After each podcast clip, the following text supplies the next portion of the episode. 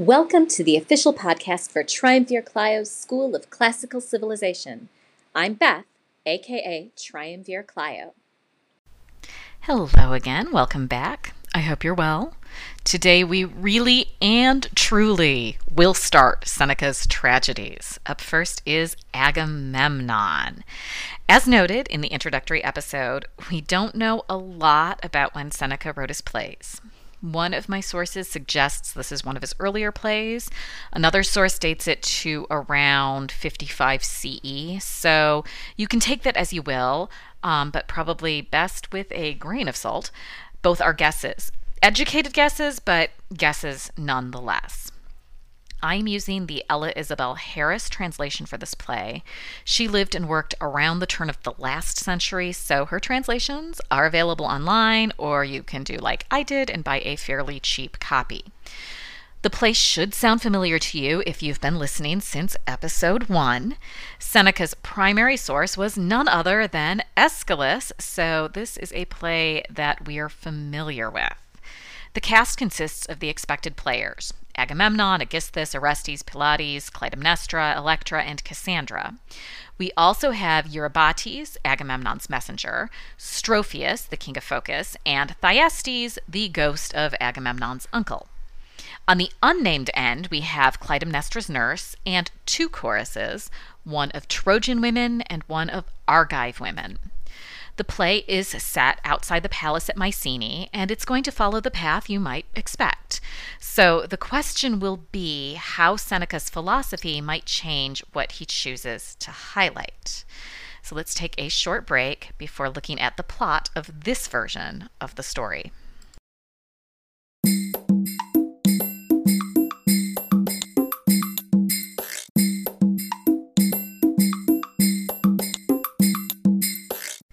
The ghost of Thyestes opens the play. In a lengthy monologue, he gives the backstory of the curse on Agamemnon's house. And then, in case you're worried about what might happen in the play, he comes right out and says that Aegisthus is lying in wait to kill Agamemnon, who is just now returned from the Trojan War. Having provided us with this prologue, he exits, never to be seen again. The chorus of Argive women enter. They sing a happy song about how Agamemnon won the war and now is coming home. Clytemnestra and her nurse enter in a scene that is reminiscent of Lady Macbeth, except for the fact that she appears to be playing both of the leading roles. Clytemnestra steels herself for what's to come. She screws her courage to the sticking place, if you will. She explains to her nurse the reasons that she and Aegisthus must kill Agamemnon, retelling the sacrifice of Iphigenia that we've already covered in the previous place that center on this larger myth. Aegisthus enters, and the reasons for the pending murder grow. There's Agamemnon's infidelities and the fact that he's brought a mistress back from Troy, a princess no less, and that is just too much status for a mistress to have. Plus, Aegisthus and Clytemnestra are having an affair of their own. Having come to terms with her feelings, Clytemnestra leads Aegisthus off to solidify their plot. The chorus of Argive women sing another song, praising the gods for Agamemnon's victory in war. Eurybates and Clytemnestra enter. He tells her all about how Agamemnon is on his way home. She asks after her sister, and Eurybates responds that Helen and Menelaus were blown off course. He then hesitates to go on, but Clytemnestra urges him to do so. So he does. For pages. He tells all about the fall of Troy and how the Greek fleet fared on its way home, which is to say, not very well. Clytemnestra isn't sure how to take this news. She opts to put on a happy face and tells the Argive women to dress for a feast and prepare for a sacrifice to Apollo. The chorus of Trojan women and Cassandra enter. They sing a dirge about the fall of Troy and in mourning of their capture. Cassandra urges the chorus to stop crying. While she too mourns for Troy, she can see what's coming next, and she knows that Agamemnon is going to get his just desserts. Agamemnon finally enters. He is thrilled to be home and asks Cassandra why she isn't. The man is dense she also cryptically tells him that she is sure she'll see her father again, since clearly she's crazy. Agamemnon tells the chorus to restrain her until she's back in her right mind again. he exits to go sacrifice to the gods. The Argive women sing yet another prayer about how Troy has fallen. Cassandra then gets a lovely, lengthy monologue in which she simultaneously mourns the fall of Troy and rejoices in the upcoming fall of Agamemnon, describing in great detail how he'll be murdered, or more specifically, how he is in the process of being murdered off stage. Electra runs on stage leading Orestes. She names him the avenger of their father's murder. Strophius and Pylades enter. Strophius announces himself in a manner that would rival Lancelot's C'est moi in Camelot. Electra is thrilled to see him and entrusts her little brother to him. Strophius, Pylades, and Orestes exit. Electra is relieved and then joins Cassandra to wait for what comes next, which they, they don't have to wait long. It's a really short scene.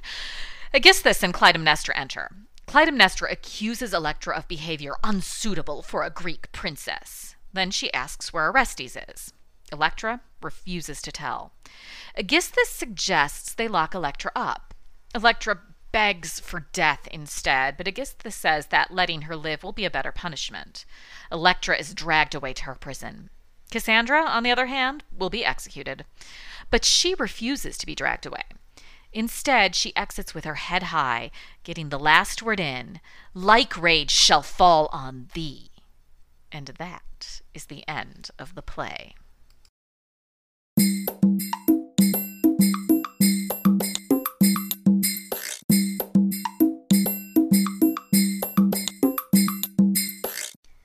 We've now covered our first Stoic tragedy. Yay! Seneca does have his own take on this myth. Part of that may be because he is a much later writer than the other treatments we've seen. The whole story of the destruction of the Greek fleet doesn't appear in any literature until well after the Greek tragedies were written. And one big thing we see in this version, version is that the characters are much more complex than in the earlier plays. And this is where we see Seneca's philosophy come into play. Stoicism is all about human passions, about how we act on our emotions. It's not about not having emotions, it's about, I, I hate to use the word stoically, but it is about facing our emotions stoically. So, recognizing I feel sad, I feel angry, I feel happy, but not not letting your emotions control you. It's about controlling the emotion as opposed to the emotion being in control. And this play shows us a variety of ways we can act on our emotions, whether it's acting in control or letting them be in control. Clytemnestra has many reasons for killing her husband, and we see her struggle with that decision, which is good.